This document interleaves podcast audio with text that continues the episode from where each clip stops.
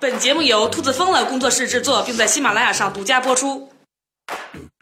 听岛主用一本正经的态度胡说八道，用科学的精神吐槽人生。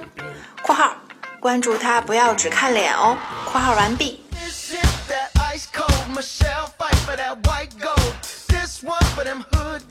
大家好，今天呢，咱们从一个喜大普奔的科技新闻聊起来啊，那就是在本月十六号，世界上首个量子科学实验卫星在中国发射成功了。我们都知道呢，全世界每年都有无数颗卫星上天，但是呢，这颗绝对是不同凡响。《华尔街日报》呢就说呢，这颗名叫墨子号的卫星升空啊，代表着中国呢在防黑客通信技术方面获得了一项遥遥领先于全球对手的优势。其实我要说呢，这颗卫星的意义呢，远不只是防黑客那么简单。量子力学呢，是在二十世纪啊人类科学发展史上最重要的三大成果之一。这个理论本身呢，太复杂了。我们今天呢，主要是结合这个新闻呢，给大家科普一下在量子理论里边一些比较好玩的现象。另外呢，既然叫墨子号，那肯定是有背后的原因的，所以呢，我们也会顺便讲一讲墨子的故事。首先呢，我们还从一个特别浅显易懂的角度啊，再了解一下何为量子。量子的定义啊，是构成物质的最基本的单元，能量的最基本的携带者，不可分割。比如说呢，光子就是光能量的最小单位，没有比这个更小的东西了，所以呢就不存在半个光子啊这种说法。好，接下来呢我们就要认识一个非常关键也非常有趣的专业名词，就叫做量子纠缠。举一个不恰当的比喻吧，就像是双胞胎啊之间的心电感应，就像其中一个在想什么呢，另外一个可能都能感觉到。而宇宙中的每一个粒子也其实都有一个孪生兄弟。也就是说呢，无论这两颗粒子离得有多远，它们之间呢也能保持一种同步状态。我们呢就把它称之为纠缠状态。量子纠缠的另外一个神奇之处啊，就在于它的同步的速度。据测算，最慢最慢也有光速的一万倍。上了这么多年学，不是一直说光速是宇宙第一速度吗？这不是打我们家爱因斯坦的脸吗？这个就是科学的发展。在他当年那个时代的时候，量子物理学本身还远远没有现在这么发达，很多现象他也没法预测。而且呢，量子物理呢，把之前包括牛顿的这些经典力学什么的，也都全都推翻了。所以说呢，科学面前人人平等。好吧，那我平衡了。我看到关于墨子号的相关报道里啊，几乎所有的媒体呢都在说同一件事儿，那就是量子技术可以让通讯变得更安全。这到底是什么原理呢？关于呢这套被誉为啊绝对安全的通讯系统啊，我还得给你打个比方。首先呢，我们要有一对纠缠状态的粒子，一个给你，一个给我。然后呢，我就要给你发信息了。假设呢是写了一封信吧，而我手里边这个粒子呢，就相当于是古代人在信封上面啊使用的这个火器的封口。只有用你手里那个粒子，才能安全的打开这封信。关键之处啊，就在于粒子就要比当年的火漆进步多了。在古代的时候呢，只有当你收到了信的时候，才能去检查这个信封上的火漆是否是完好的，信件是否被别人拆开过。但是呢，咱们刚才说过了，粒子之间的纠缠呢是同步的。也就是说呢，如果在送信途中啊，有人拆开了信封，也就是改变了那封信上面的粒子的状态，那么你手里的那颗粒子呢，也会及时发生变化。这样的话呢，你就知道了信息呀已经被人偷看了。不过呢，没关系，量子力学里边还有一堆啊奇怪的基本原理，可以保证你的信息是安全的。诸如啊像被观测即破坏、不可分割、不可复制等等。也就是说呢，除非呢用两颗纠缠粒子中的另外一颗啊才能打开信件，否则的话，其他任何的这种偷窥行为啊都将会导致这封信启动一个自爆程序。所以我们才敢说呢，量子通讯是绝对安全的。我明白了，简单点说吧，就是如果有第三者想要截获信息，那么信就会自动销毁，这确实挺安全的。可问题是啊，如果有人天天盯着我的信息，来一个他毁一个，那我不是也什么都收不到了吗？那最有可能干这事儿的就是你家先生，从此截断你和淘宝之间的任何信息往来。开个玩笑啊，你说这事儿啊还真是个问题，也正是目前量子通讯的难点所在。虽然我们刚才说了啊粒子的纠缠状态非常非常快，但实际上呢，它的角色只是一把钥匙。真正的信息传输呢，还是得靠卫星与地面之间的激光，或者是光纤电缆。这就说明呢，信息虽然本身是不可偷取的，但是呢，它是可以被干扰或者是阻断的。而且呢，光子在发射一段距离之后啊，就会衰减。也可以说呢，部分信息呢，走着走着就走丢了。这就需要我们在路上呢，建立一系列的中间站。老实说呢，这事儿不仅麻烦，而且呢，让本身很安全的量子通讯呢，反而变得不安全了。咱们今天说的这颗墨子号的量子卫星呢，就是为了解决这个问题才上天的。说的这么热闹，原来还是有问题。这个其实已经是非常非常了不起的进步了。从现在的情况来看呢，咱们中国啊，在量子通讯领域里边啊，发展势头是全世界最好的。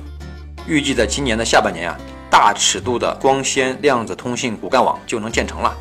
这个就是新闻里边常说的天地一体化的雏形。预计到二零三零年的时候啊，中国可以在世界范围内形成有规模的量子通讯的基础设施。好吧，我等着。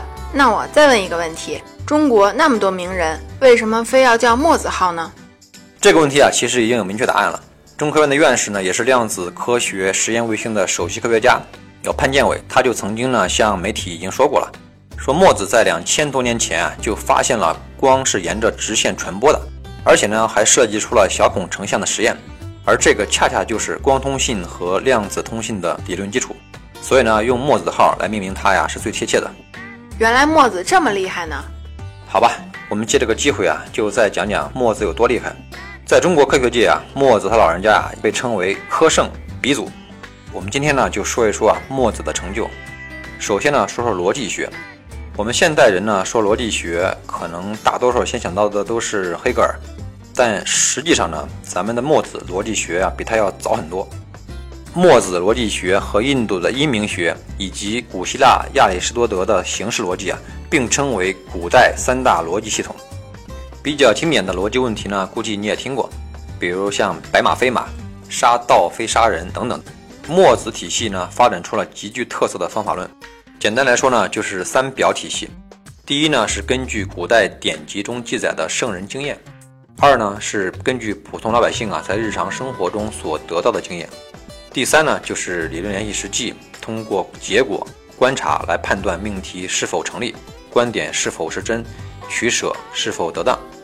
说完墨子逻辑啊，我们再说墨子的数学。其实大家都知道，墨子门徒里边啊有很多手艺人，而墨子本人也是一位顶级的工匠。他们在生产过程中呢，就总结出了大量的数学原理，在当时来说啊，都是非常超前的。比如呢，有一本书呢叫《墨子经说上》，这里边就提到了对点啊、线、面，包括直、方、圆这些基本的几何定义的描述。随便举两个例子啊，端体之无后而最前者也，就是说啊，没有长宽高，而在物体最前端的那个叫做点。这个呢和欧几里得几何学里边的定义啊就非常相似。再比如呢，里边说呢，圆一中同长也。说的就是啊，从圆心到四周的半径都相等的平面图形呢，叫做圆。这个呢，简直就是咱们现代教科书般的这种准确的描述。此外呢，墨子还是物理学家，在《墨子经上》中呢，就说到力行之所以奋也。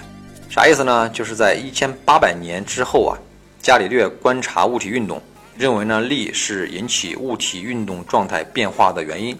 墨子说的呢，也就是这个意思。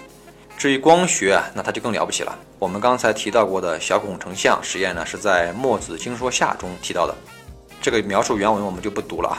它就是说啊，在一间阴暗的小屋里边，向阳的一面墙上开个孔，人呢站立在墙的跟前儿。当太阳光啊照射过来的时候呢，就会形成倒影。人的上半部呢遮住光线呢，则下半部成像；反之亦然。人离小孔越远呢，则成像越小；离得近呢，则成像就大。想想呢，我们在中学物理课上做过的这些实验呢，就是这么回事儿。我就不明白了，墨子没事儿跑到小黑屋里，还给墙上钻个孔，他原本是想干嘛呢？哎，真是相由心生啊！不同的人的关注点就是不一样，你自己去琢磨他为什么在那站着吧。最后呢，咱们当然还要再重点说一说墨子的军事成就。一般而言呢，现存的五十三篇墨子呢，可分为墨论、墨经和墨守。墨论讲的就是墨子学派的核心教义，像是兼爱呀、飞宫、明轨之类的。墨经呢，则相当于是墨子学派的索引和字典，其中呢也记载了部分的科技知识。而墨守记载的就是墨子的兵法了，确切来说呢，就是防御与自卫反击的战略思想。刘德华主演的电影《墨攻》其实讲的就是墨家的这些战略思想。接下来呢，我们就重点讲讲墨子的军事思想。我们都知道呢，军事史上啊比较有名的将领呢，一般都属于是进攻型的选手。因为呢，主动进攻比较容易出成绩，但是呢，唯独墨子是以防守而著称于世的。那他到底有多厉害呢？我们有请兔大王啊讲一个故事。公输班，尊称公输子，因为是鲁国人，所以呢也叫鲁班。他是木匠的祖师爷。现在的木匠啊，顶多也就是打打家具，但是在那个时代啊，木匠工会就是武器研发团队。鲁班发明的不少工具都是用于战争的，而且呢还很厉害。有一次啊，楚国就请来鲁班为他的军队制造新兵器，想要去攻打宋国。这个时候，墨子看不下去了，他平生最讨厌别人打架了，于是呢就来到楚国阻止楚王出兵。鲁班不服，说：“咱能动手，尽量别比比，有本事你就防住我的进攻。”好啊，那就来吧。墨子解下腰带，围出一座城，拿几块小木板当做工具，就和鲁班进行了一场军事演习。